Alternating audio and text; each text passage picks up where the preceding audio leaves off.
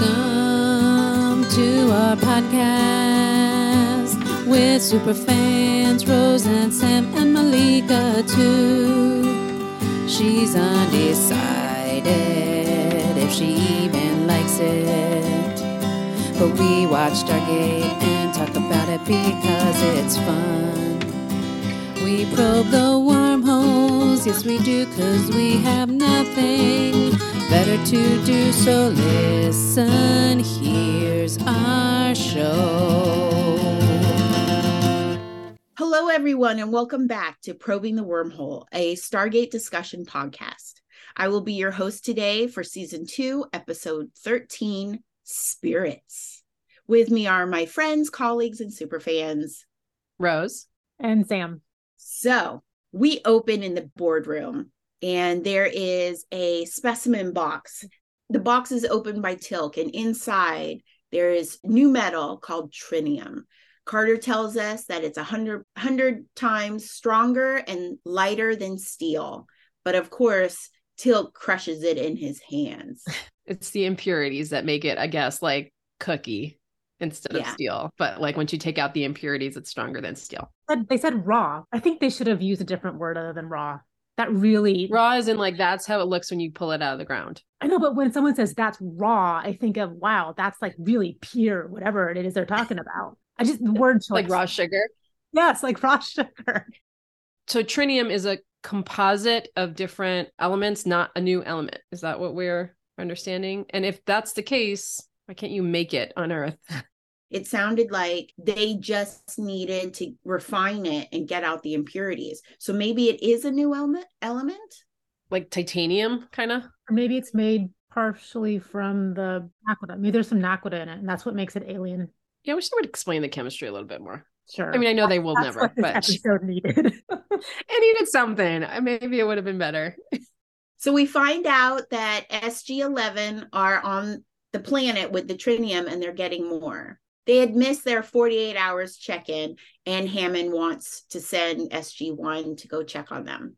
During this time, there is an alarm from the gate room, and everybody waits for SG11 to come in. But instead, an arrow comes through the gate and goes into O'Neill's arm. Again, O'Neill is impaled in the gate room. maybe it's in his contract that at once a season he doesn't really need to act he just gets to like lay in bed But- but There's some background information behind this episode. RDA's daughter was being born during this oh, episode Oh, really? So that's why they wrote him out of this episode and put him in bed. I, I didn't realize she was born that early in the series because I know at some point he, he he starts having less and less airtime mm-hmm. on the show, and it's because he's more of a, becoming more of an involved dad and wasn't available as much. But I think that's one of the reasons why Carter's dialogue or a lot of the stuff that she says almost sounds like it could come from RDA or um, Jack. They modified it for her. An argument could be made that they could have done a little more modification, but yes, they tried to give Jack's dialogue to Carter. and then the music plays and the intro starts at this point i was ready to call the two of you and just scream at you. Because i knew it was this is going to be bad. It's just going to be bad all around. And i was angry. From this point i was just like i'm ready. I'm ready to be really pissed off. We did warn you that this is one of the episodes that I don't feel like ages that well. It seems like whenever there's Native Americans involved, they always go to this horrible, tropey music soundtrack. It's like Yes. a collection of tropey Native American songs you can play. Yeah, because first of all, it's a huge departure from their usual music. So it's obviously like they made or commissioned this like sort of Native American, what they think is some Native American themed type music. It was awful. And everything about this felt just like tropey and stereotyping and ridiculous. Bows and arrows, the like animal spirits, all of it. Again, like taking the most superficial elements of a of a really rich old culture, just slapping them together in an episode and putting it on the air. So we come upon Carter and O'Neill in the infirmary, and Daniel identifies the arrow as Native North American. First of all, how can something that's alien be Native North American? Like, how specific can arrows be designed that you could say that? And Native North American is like hundreds of indigenous nations, hundreds, right? So Carter says if this arrow was from Native Americans, they came a long way technologically in the past few hundred years. Like, what the fuck? When you are taken to a planet by the Goa'ulds, you are supposed to be in some kind of intellectual stasis for the entire time you're on that planet. Why wouldn't you create new things, come up with new technologies. That just doesn't make any sense to me. And it doesn't seem like something that Carter should be saying. It doesn't make any sense at all, right? Because you would expect in hundreds of years people would technologically advance. And it didn't seem, I mean, other than the use of the trinium, it's an arrow. It's not like artificial intelligence or something. Do you think maybe this is kind of the museumification of other cultures? yeah i mean they do it kind of with everything like they rarely there, there's there's two kinds of episodes right there's the kinds of episodes where everyone's sort of stuck in whatever past they come from and it everyone's just sort of frozen in this in this historical past and they don't get to evolve like we do fine but then there's the ones where they encounter the really advanced races who are assholes like the Tollan I think they've justified it by saying that the Goa'uld didn't allow them to progress but it doesn't sound like it doesn't seem like this particular population were visited by the Goa'uld, so they should have advanced. Right. Yeah, because they were protected by this the quote spirits by the. Mm-hmm. gill fish gill face people. And but I think it's because I think Native American, I don't even know if Native American's the right term, but like indigenous Western hemisphere cultures, there's a particular stereotype of them as like these sort of like wise one with the land kind of cultures that I mean, traditionally, the traditional stereotype is as like sort of uncivilized savages, right? That's basis of colonialism. And then in sort of mono, modern stereotypes, it's like, you know, always the wise Indian, the crying Indian who cries at litter on the highway, right? That commercial, and just not treating them like people, treating them like these mythical, anachronistic people and communities. And so this kind of feeds right into it. So Hammond walks in and says the Pentagon wants SG 11 back, but really they just want the trinium.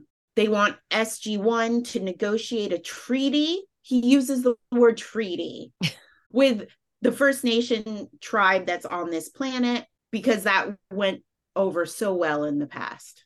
But don't you think the whole what they're trying to do here, not well, but they're trying is to set up the parallel of how the United States government is interacting with this group of people as a parallel to how colonizers interacted with them. And it's like the whole point is to call is to set it up as a parallel to call out those mistakes. I don't think that comes across well, but I think that's I think they were trying to use that language intentionally to make it sound the same.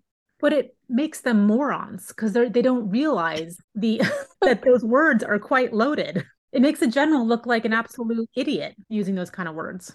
I agree. I think it makes him look like an idiot. I mean, the U.S. government, okay, is it like especially when they are like sort of referring to these shadow forces that you know the bad forces. We don't know who it is. I can see the government stump, stepping their foot in it like this, like they do in real life. But Hammond's a smart guy. There's no way Hammond would be that obtuse. I don't think because O'Neill is out of commission due to this minor minor impaling. yes. Carter is made the leader of the expedition, and this is her first chance to be uh, commander. I don't know why it would take this long. I mean, I understand because O'Neill's always on the on the missions, but she's the smartest cookie out of the four. So, so we're down on the planet. SG1 is looking around SG11's campsite the commander was typing in the middle of a sentence and all their coffee had burned up. And Teal'c comes in and tells us that he's only found he's found two detonators and only one went off but there's no footprints leaving the area. And that's when daniel hears unusual breathing. I don't know i don't think we ever really find out what that unusual breathing is but of course daniel's first idea is that it must be ghosts is it the wolf? Is the wolf breathing? No, it sounded more like a person. Didn't it sound more like a person breathing? It doesn't really matter. It's not a ghost. that would not be my first go to. I hear breathing. Is it a ghost? Do we ever find out what exactly happened to SG11? Like, so when they come out of the mist later, that is not them. That's the spirit creature, the guild creatures shape shifting as them to infiltrate whatever to or to gather information. Were they like like dematerialized and brought somewhere? Like, what is this these people's power? How is that scientifically possible?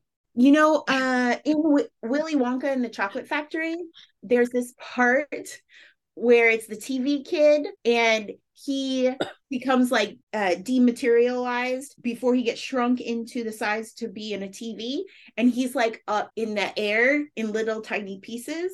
That's Willy Wonka he, science. Yes, it is.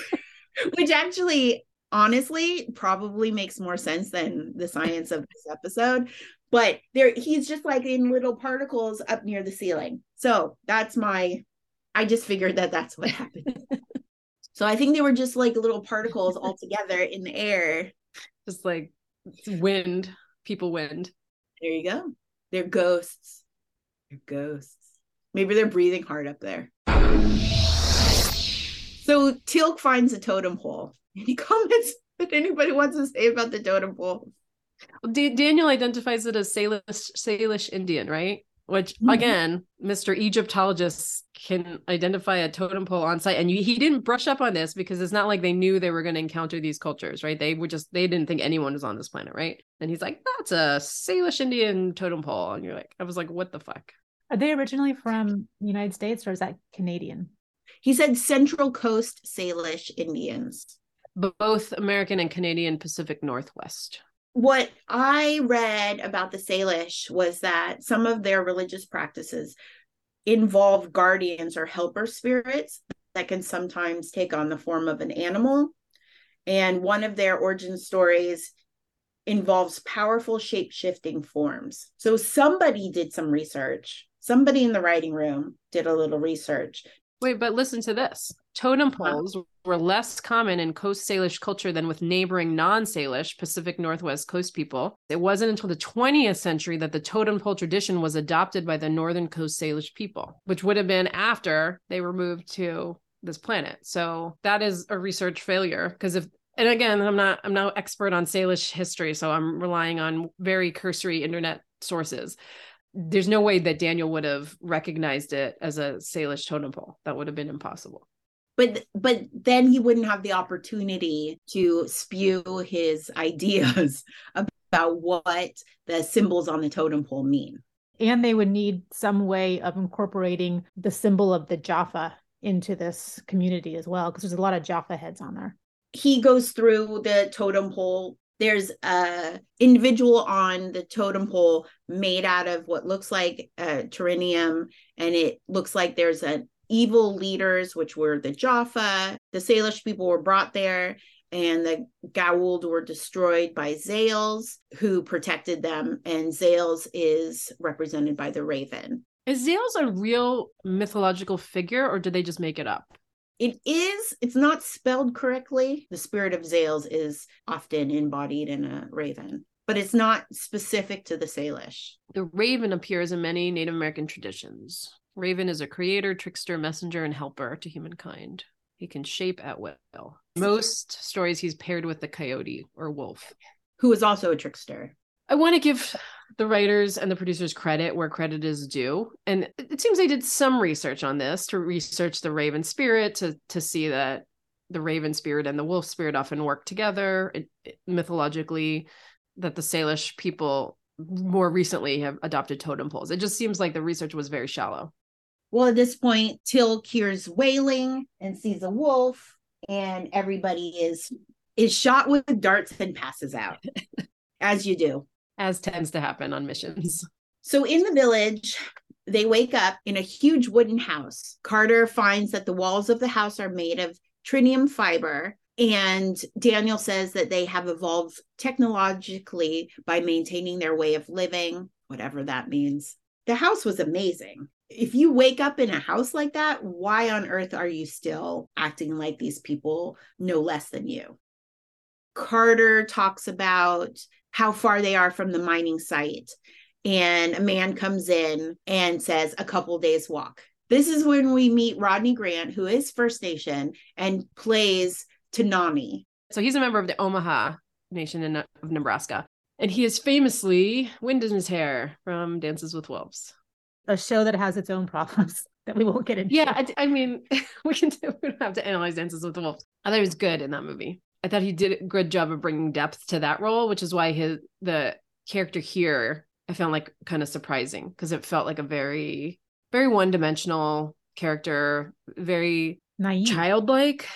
Na- yeah, naive, childlike, um, in a way that felt kind of offensive because you know he's a grown man, sort of obviously is sort of a in a leadership role in his community, and comes across as like this sort of having this childlike innocence, which I thought fed right into these stereotypes.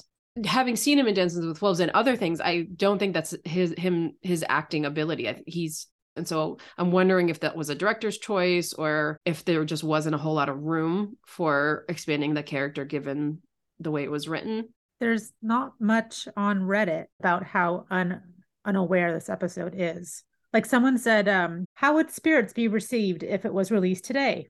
Someone responded, Good, I presume. Are there specific things you think people would take issue with? That's interesting because there is so much about emancipation and how bad it I mean, there's like I read blog posts and think pieces and all that. Although I have to say, in reading that, it's widely criticized of an episode, Emancipation, and widely seen as as maybe the worst Stargate episode. But there isn't a whole lot of racism analysis, I will say. Most of it is criticism of the writing and the the characters sort of acting in ways that don't seem true to character and the story just being really kind of stupid. There isn't a whole lot of analysis about how it's like sexist and racist. And so I think there is a reluctance to to do that kind of analysis, which is, you know, why we're here.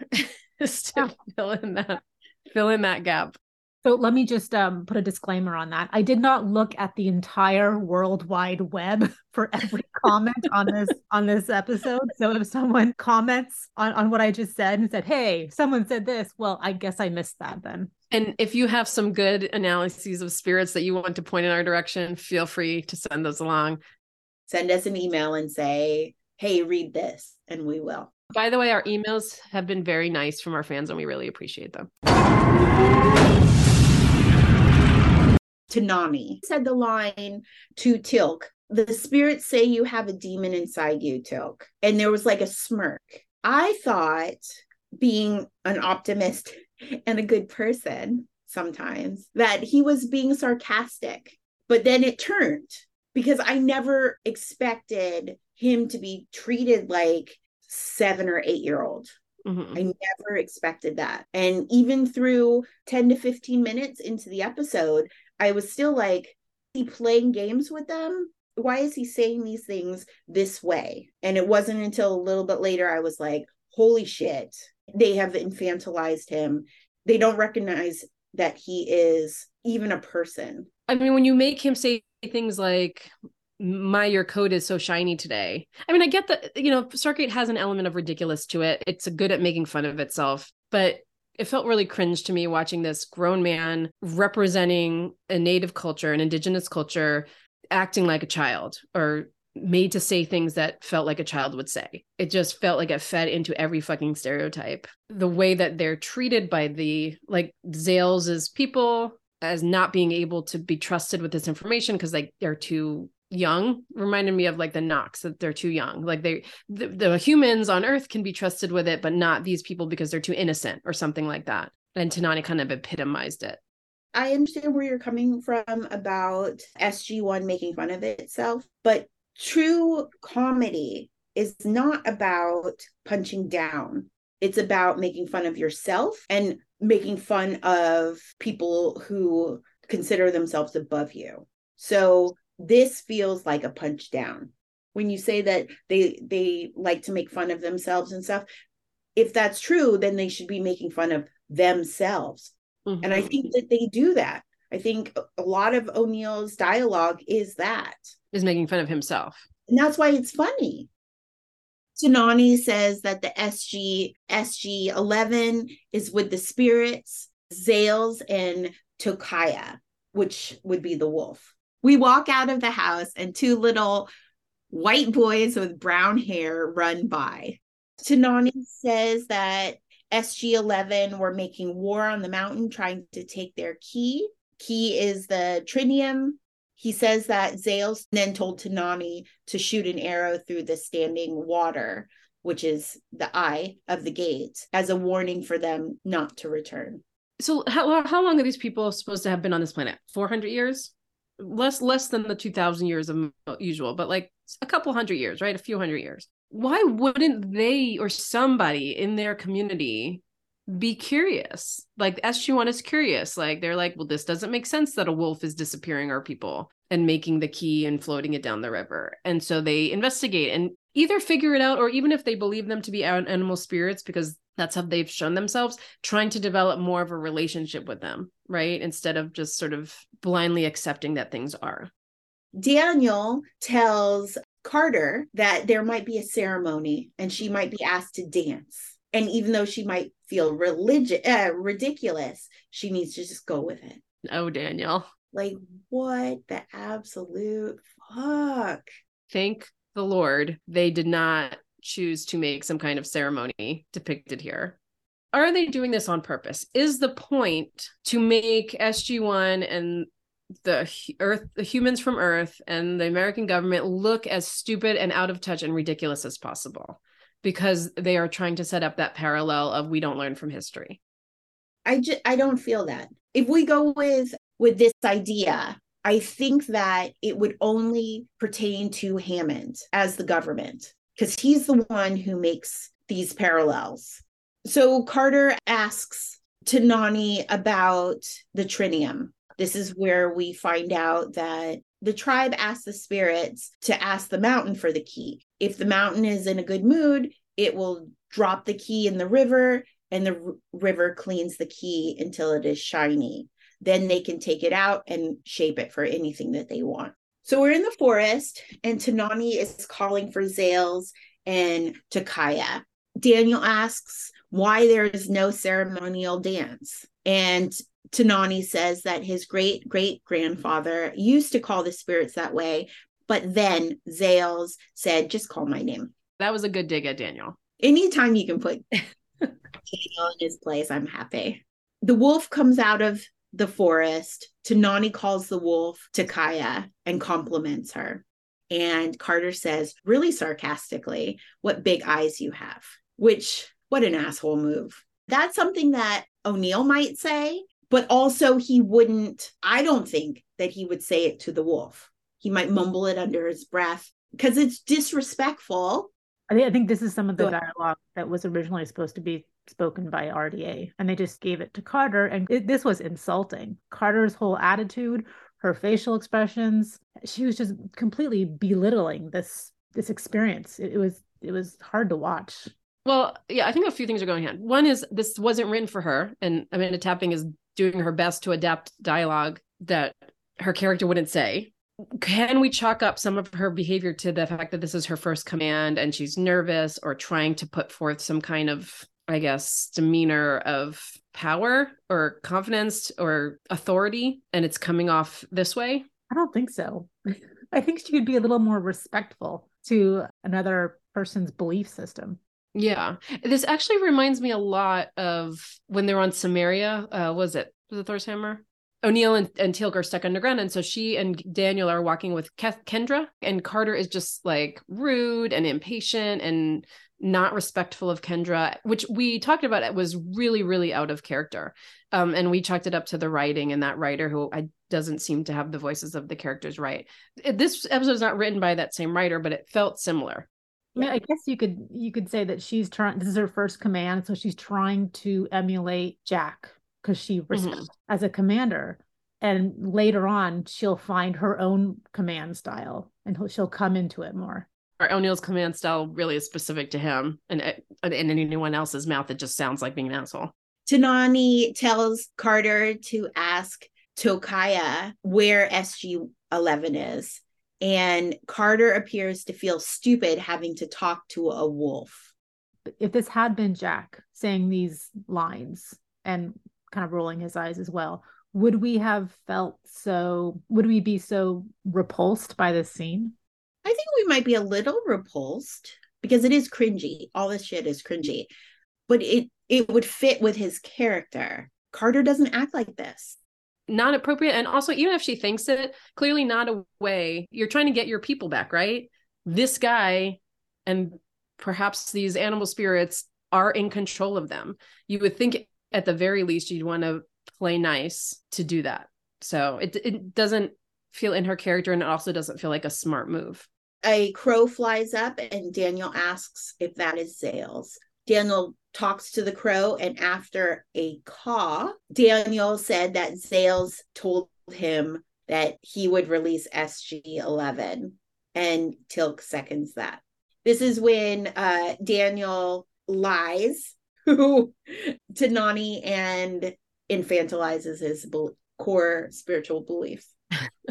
and Tanani says that Zale said that they he wanted to think about it, and Carter agrees with Tanani, of course, in a condescending and sarcastic way. Like, how can this guy believe that a crow is speaking to him? Is it a raven or a crow? Big blackbirds. Yep. big blackbirds. I mean, are we supposed to identify a raven or a crow visually on screen? I'm not a what, what is it? What is a bird scientist called? An ornithologist? So they're roaming in the forest. Tanani says that Zales has granted Carter's request, and SG 11 comes out of the forest smoke looking confused. Carter gets the opportunity to talk to SG 11's commander, Captain Connor, who doesn't remember what was happening, has no memory of uh, any time before him blasting on the mountain. So it turns out that Tanani had asked them to stop blasting, but because Connor had already set two charges, Connor said to Tanani to wait after the blast and then they would talk. Yeah, that was a bad call by Connor. Yeah. Let me blow up your mound first, then we'll talk.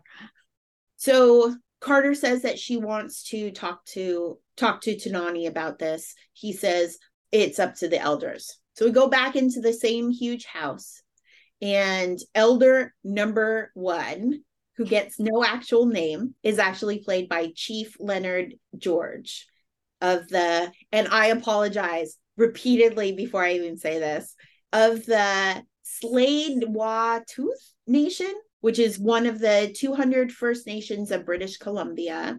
I found an article from the Globe and Mail that quotes his son speaking about his dad.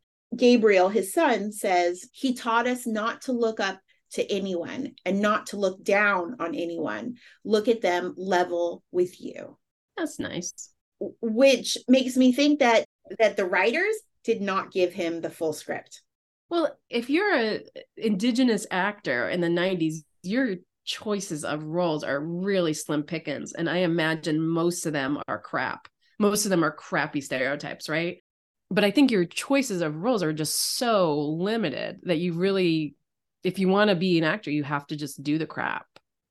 I think he's in a different, a little bit of a different situation. Chief Leonard George was a chief when uh, after his father. He traveled the world. He was an avid speaker about equality and spirituality he didn't need 400 bucks or however much SG1 was paying for this episode. I mean, it could be that he didn't see the whole script, just saw his role in it. Could be that he thought it was a good script or he thought it wasn't an offensive way to represent his community, thought he could make it better. You know, I can see this in the 90s. I remember how low visibility was, right? Like there was some, there was starting to be like some shows that featured Af- African American actors and families. There was a fair amount of that, I would say, in the 90s, but there was almost none for Indigenous actors, for Asian actors, pretty close to zero. And so I can imagine just just having visibility on a show would be could be seen as like worth it. Chief Leonard George was also on MacGyver. Maybe he's friends with RDA too. Think he might be. Maybe he was doing this as a favor. Chief Leonard George, sorry, Elder Number One says that Carter's methods are wasteful and violent. This is when elder number two speaks, and his name is Byron Chief Moon. He's of the Kainai Nation and the Blackfoot Con- Confederacy in Alberta. He's also the founder of Coyote Arts Percussive Performance Association, which is Kappa. It's a dance and theater company. And he's a member of the First Nations Two Spirit community. What's the name of the documentary? Let's plug it. Byron Chief Moon, Gray Horse Rider. So he identifies as Two Spirit? Two Spirit. They mention it's a pan Indian term. It's not accepted by everyone, but the Western concept that it kind of relates is that there is a male spirit and a female spirit inside the body of a person. But it's so much deeper than just that. And Byron Chief Moon was also on MacGyver. I, I, guess it's good they had such good experiences on MacGyver that they wanted to come back to work with RDA again. I really hope that he asked them as a favor and they're like, you know that this script is bullshit. Like, please, please, please. Carter is talking to the elders and says that the river might, might not be able to supply what they need. So, are they trying to get enough trinium for the needs of all of Earth to like basically replace steel? Because that just doesn't seem feasible. I mean, you'd have to like dismantle the entire fucking planet. I think they would be okay with that. I'm sure they would be okay with that. This does not seem sustainable, even if the, the local community was okay with it. Tanani is told to go back with the team through the gate and see what these new and less violent methods. Carter said that there are uh, better methods than exploding the mountain. We're in the boardroom, and Tanani is watching a computer monitor with a mining machine. He says that it's still too wasteful and destructive. Daniel tells Tanani that he is going to show him his ancestors and leads him out of the room. Hammond says that what Tanani can produce is not enough for a practical application, just like you said, Rose, and that they needed to take other initiatives. NID has a plan, says that when the Salish migrate south, they'll come in, steal the key, and leave before the Salish return. And hopefully they won't even notice half their mountain they're so they're so dumb. They won't even notice. Right. Exactly. That is the implication. The team all of a sudden changes course and is like we don't like you stealing and, which is strange. It feels very mixed message. I don't know. I don't think SG one. I mean, they may be like your gods are full are bullshit, but and we're gonna treat you like children, but we're not cool with stealing stuff from you. So Connor says that if they are caught mining again, that maybe the the tribe won't be so nice to them the next time. Hammond says that he doesn't like lying to the st- uh, Salish, but they need to they need the Trinium to fight the Goa'uld if they come back to Earth. So this to me felt like it's very much like setting up the parallel, right? Having these treaties with um, indigenous tribes and then reneging on them, stealing stuff, killing them, all that jazz. This feels like the unintentional parallel. This is the story that we're supposed this is the, the moral lesson we're supposed to draw is that we're repeating the mistakes of history, right? But let's aside from that, let's talk about the ethics of putting ourselves into the episode. Hammond's trying to walk a fine line between wanting to do the right thing, but knowing he has these sort of amoral government entities breathing down his neck, demanding results, and him having to sort of walk that tightrope of saying, listen, NID could just shut us down and do what they want. I'm trying to give them something so that they don't do that. And if that something is stealing, so be it. It could be worse. But is he is he right to do that? Is that a reasonable position to take? So we're in Hammond's office and Connor walks in and Hammond seems irritated and angry with him for being in his office.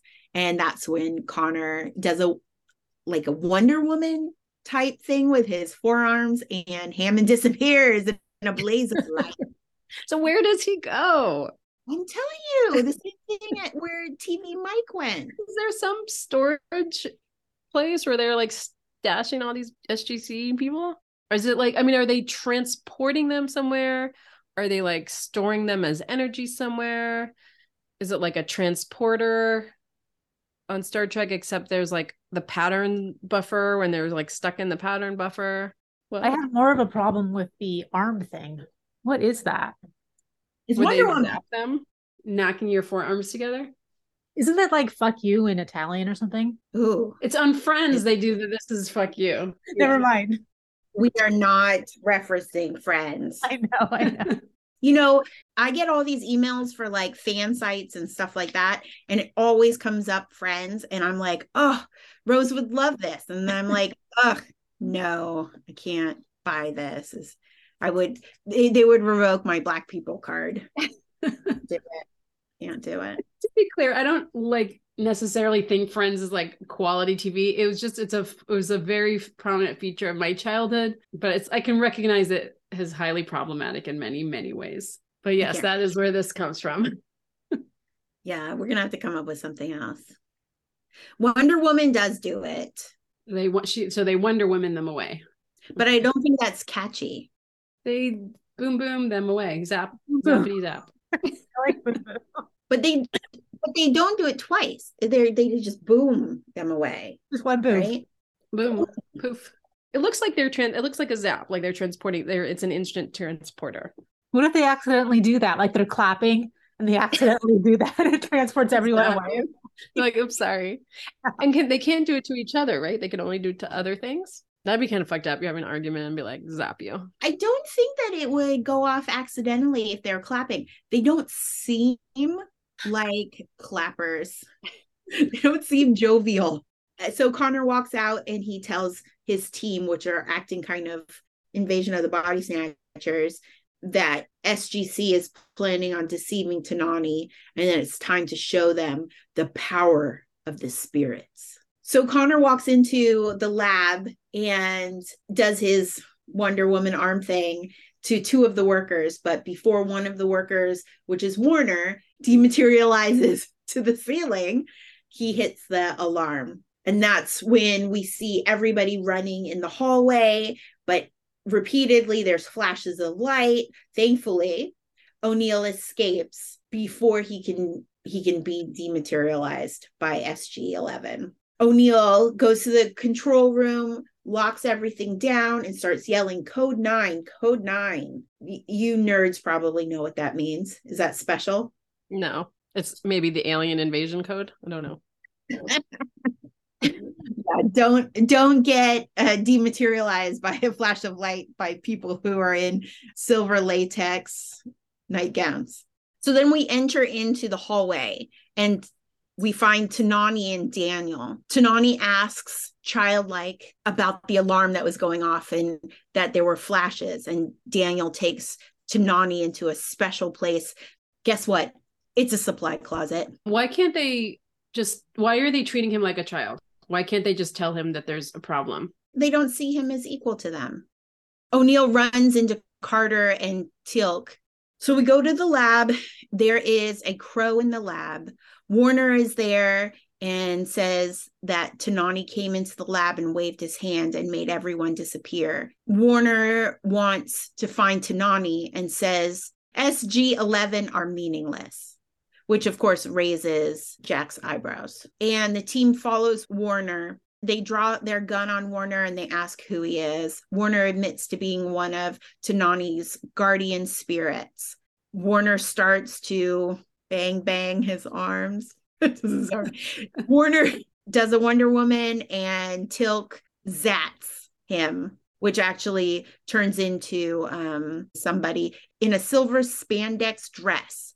And he has gills on his face and looks like he's dying he says, You will be punished. And O'Neill said, tells Teal'c, Get it back to the infirmary. So that actor is Alex Zahara, who plays Zales, and we met him in Chicago. Very very nice guy.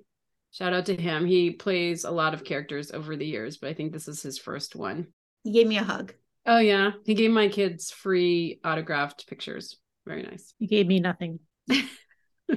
He gave you joy by seeing his gills.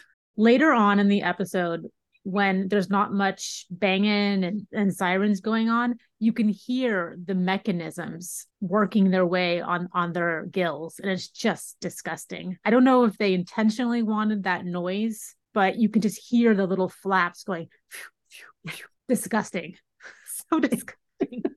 It was a sucking noise, which oh. makes me think that they intentionally put in that sound because because it, mm-hmm. it corresponded each time the gill raised. You could hear that sucking sound. Yeah. Yeah, I can't say I'm a fan of the gill the gill face people. And so they are shape shifting aliens, right? They are like Odo on DS9, but not gelatinous goo. Yes. So they shape shift and they zap people away. Those are their two natural abilities. See, it's yes, I think it seems unlikely that a species would evolutionarily develop into those two powers. in the hallway there's there's soldiers running. Hammond is there with a wolf and which seems very strange to me. Just hammond standing in a room with a wolf on a base. And of course hammond wonder woman's the soldiers the wolf then turned into Tokaya and we see her gill face We we have uh, Zales, we have Tokaya, and then there's other gill people that we don't really identify, right? Literally every single one of them is white, right? Considering this is specifically an episode about a non-white culture that they obviously intended to be about a non-white culture, I found that dy- dynamic a little problematic. It just it's just felt the whole thing felt very white saviory to me. It's like we're gonna first of all hide ourselves because they can't handle us. They're too unevolved to under to handle us in our true form. So we're gonna protect them and be benevolent rulers of our, you know, childlike community of indigenous people. Just really, really rubbed me the wrong way. maybe they're not white. They're like fish people. So they're like white belly, like, right? Like fish belly white. I mean, they're not like humans, so we can't, you know, but the actors who are playing these people are all white. And I think that was a poor choice on the part of the producers. So Tokaya tells the fake Hammond, Gil Hammond, destroy the base if she loses contact with him. And she turns back into a wolf. Hammond bows for some weird reason, and then the wolf walks down the hallway, and we see Daniel poking his little head out. Daniel goes back inside to the storage room where Tanani is. This is when Daniel actually levels with him and tells them that there is a problem and that they need to find Jack. That's not really leveling with him. It's kind of like scratching the surface of what the problem is, but yeah, Well, he tells them all he thinks that Tanani can handle. He stops actively lying to him. Let's let's start. so we're in the infirmary, and Gil is still alive on the table. Daniel and Tanani come in, and Teal'c draws on him. Daniel and Jack are both suspicious of each other because they don't know who's part of the Gil people and who isn't. O'Neill tells Tanani that people are disappearing and that SG 11 are really aliens. Tanani doesn't seem to know what aliens are. So they decide that they're going to show Tanani Gil, and he is honestly surprised. And Carter tells him that it's probably Zales. O'Neill wants to know how they can stop the Gills. Tanani says that his spirits would not do something bad unless, dun dun dun, they were going to do something to threaten his people. And everybody looks very meek. The idea is that now we're seeing the humans of Earth get what they deserve for trying to conspire to steal the trinium. So we're back in the hallway, and Tokaya is walking around as a wolf. Tokaya does not need to do any Wonder Woman with her front paws. She just needs to give a look to the soldiers that are incoming, and they disappear. Well, that's inconsistent. The dog should have to do something like swish his tail, knock his ears, her ears. I mean, She gave like a, it was like a snide wolf like a side eye. so every time Yeah. the wolf gives side eye, someone disappears. All right. I'm surprised I'm still here because I get a lot of side eye and judgment from Artie. In the infirmary, there the team is huddling, trying to come up with an idea to make them the spirits bring back their people. During the huddle, somebody says, "Why don't we just tell them that we won't take the key?" And O'Neill says that they had plotted against them and shot one of them, and that there's no way that the guild people will trust them. O'Neill goes to tell Tanani the truth. I mean, why didn't they just do this at the beginning? You know, it's like, okay, I get you're trying to make this whole point about stealing and lying and all that historical parallel. You're in, a, you're against an obviously outmatched adversary. You can't win against them. You don't even know what they're doing. They're already taken like half of your people. You need to get them back. Why don't you just come clean? So Daniel and Teal'c are in the control room. They raise the shield, and there is the wolf, uh, Tokaya, standing in the middle of the ramp up to the gate. Teal'c instantly wants to fight, and Daniel says, Wait, let's talk to her. They go down to the gate room, and Tokaya turns from a wolf into her gilly self. Teal'c is Wonder Woman away. Tokaya starts her Wonder Woman thing with Daniel. Daniel freaks out and says, Stop, stop, stop, stop, stop. Do you want to know where Zales is? So they go down to their infirmary. O'Neill thinks that Zales is malingering. Tanani has disappeared and the Gill comes in and quickly disappears Carter also. O'Neill draws on one of the Gill people and Daniel yells for him to stop. They just want to help Zales. All the Gills get around Zales and heal him. And Zales Wonder Woman's them into the gate room. These outfits are horrible. Yeah. Every bit of their anatomy is showing through. What you can't ask the the Gilly woman to flatten her breasts, but my God, he was a big breasted alien. well, and it's like it's a little bit too similar to what the Tollans were wearing. I don't know. I feel like shiny silver is what they put on any alien that's like more advanced. Yeah, that seems to be the default color. Mhm. The villagers get burlap.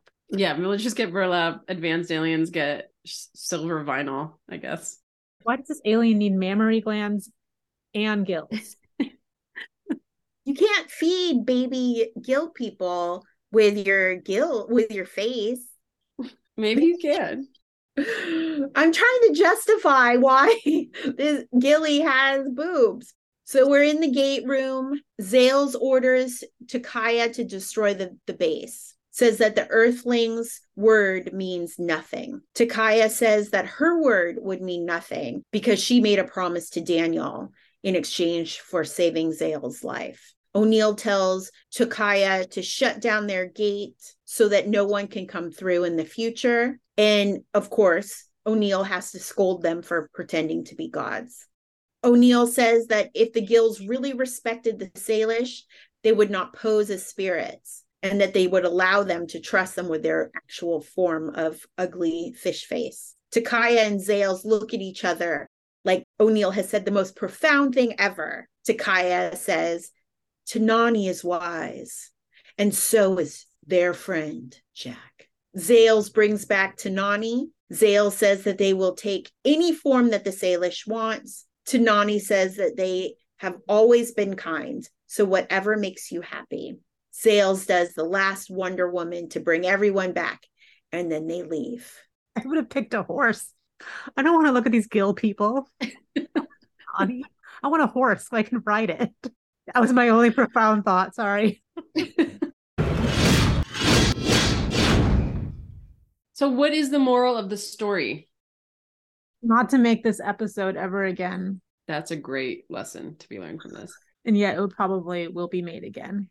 So it's like about, I mean, I think the moral is coexistence, respect for different cultures, right? You have the the humans getting their comeuppance for trying to lie and steal from the Salish. You have the Salish being their wise indigenous selves by accepting the gill face people as they are when they could have not done that. What what has changed this whole hour? What has changed? Where are we now? I think the point of this episode was to address Native American or indigenous. I don't know if discrimination is the right a right word, but like a sort of a, address the history of oppression towards indigenous people on this continent. I mean, I think the U.S. and Canada has a very similar, similarly horrific history um, when it comes to how the indigenous nations were treated. I think the the what they what the writers and what the producers were wanting us to take away from this is like, oh yeah, the, they were treated bad, and when given an opportunity to do something different, the the white people of Earth or the the governments of Earth chose to do the same thing, which was steal and lie. And that's bad, and you shouldn't do it. And if you just trust everybody and everyone works together, everyone can get along. It doesn't actually deal with things very deeply, right? It's a very surface level way of sort of giving lip service to this notion of sort of i guess restorative justice based on the harms that were caused but it doesn't really address anything Well, okay. So my thought was in episodic television, you will have arcs for your characters. Each, depending on what kind of episode it is, will move the character forward. Will either teach the audience more about the character or the character will grow somehow whether they grow to become more evil or to be a better person. They something happens to the character. That's the nature of episodic television right? So you have a problem at the beginning you have a climax in the middle you have a resolution at the end. This episode doesn't have either of those. Where's tanani? Where is the salishes? Where is the gills? Where is their arc? What has been resolved? We're in the exact same position as we were at the very beginning. The only difference is is that the gills now can walk around in their silver nightgowns. so you mm-hmm. you don't think that the team sg1 and the sgc and all them learned anything No, I don't. I I just don't I don't see the point of this episode at all. I don't think it addresses the racism that the government, Canada and the United States has perpetrated on native people. Well, and it it also does the the thing kind of like Dances with Wolves, which I think is what much better than this, right? It actually engages stuff a little bit more. But you have the issue where the the sort of indigenous culture is there to facilitate the growth of the white people. Tanani doesn't get to grow. I mean, they the, um, the way that he grows is that he learns a truth about the gill face people, and he has an him and his people have an opportunity to accept them the way they are. Okay, that's a tiny bit of growth or movement. They get to stay the same. They stay in their land with their benevolent protectors, with a little bit more harmony now that they get to see who they really are. The main point of the episode is to, is for the the the I get I'm using the quote white because it's not all white people necessarily. It's it's sort of the collective white man or the government or the the representative of the colonizers, right? The SGC, they get to grow, or I think we're supposed to think that they grow as a result of this. But it's like Tanani and his people are just there as a plot device. We don't actually engage with them or their culture at all in any kind of substantive way. They don't get to be upset. He doesn't get to be upset about the way he's being used we don't get any kind of depth from him and I, that is very frustrating But do you really think that SGC is going to grow from this? Like, if you told me next week that they found another planet and it had, I don't know, like um, some other kind of alien on it, but there was some some technology or some metal that they wanted, that they would act any different. that storyline that you described, Malika, that actually does happen to some extent in the next episode.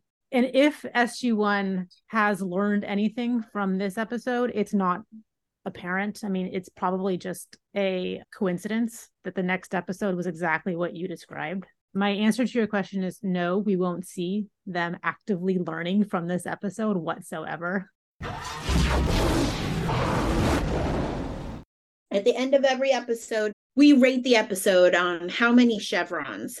So, Rose, what is your rating? and i actually thought i was going to rate this higher because i don't remember disliking it as much as i disliked it when i rewatched it this time. I'm going to give it a one. Not a zero. I give emancipation a zero. I just don't think this had any real redeeming qualities. I hated the way tanani was portrayed. I hated the way uh, the culture was portrayed. I just i i felt like it relied on so many tropes. It just relied on tropes without any kind of engagement in the actual culture and without allowing people in that community to have any real story arcs in which they grow and learn and be real people.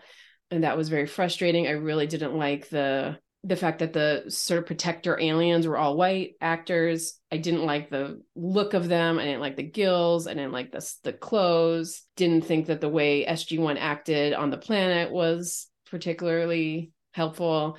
So just all around very disappointing very not enjoyable slightly offensive episode Sam? Uh, yeah, I kind of remembered not really liking it, but not having a huge problem with this episode. But when I saw it again, I was horrified, then bored. and the boredom just sailed through until the end. Oh, yeah, horrified, disgusted by the gills, and then bored. Like that last bit when they were bumping arms, God, I was just ready for the episode to be over with. It's not the worst thing I've seen. So I can't give it a zero. I will also give it a one. I agree. I am not going to give it a zero. I want to give it a zero, but it did introduce me to Chief Leonard George and Byron Chief Moon. Because this episode is so awful, it made me even more appreciate shows like Reservation Dogs and Smoke Signals. So I'm not going to give this a zero. I'm going to give it a one. So we always ask what you would change if you could redo this episode. Does anybody have any ideas what they would change? I don't necessarily think you had to just scrap this episode. I mean, if you're going to write an episode about a particular culture, especially a non white culture that has been specifically oppressed by the dominant culture, and try to draw a parallel between the history of oppression, you need to start with having people from that culture lead the way in how that episode is written, directed, produced. I would just scrap the whole thing. I just I, I don't think this can be fixed. Even if you took out the plot holes, took out the horrible de- depictions of native peoples, you still have garbage episode. Because like I said, there's there's no growth for the team. There's no growth for the characters just that we're, we are introduced to in this episode. This is there's no point to this just scrap the whole thing. No, it's interesting. And Sam, there are a few episodes later that Sam knows about that deal with the Unas. I think that actually does a better job of telling the story that the writers seem to have wanted told about reckoning with treatment of indigenous cultures. Those those episodes do a lot better job of it. And so I think it is, you know, partly because it's alien culture, not an actual human culture, but it could be done. Okay, so thank you for spending this hour with us. I hope you enjoyed it as much as I hated this episode. Next time, we're watching season two, episode 14 Touchstone. It can only get better. See you later. Bye. Bye.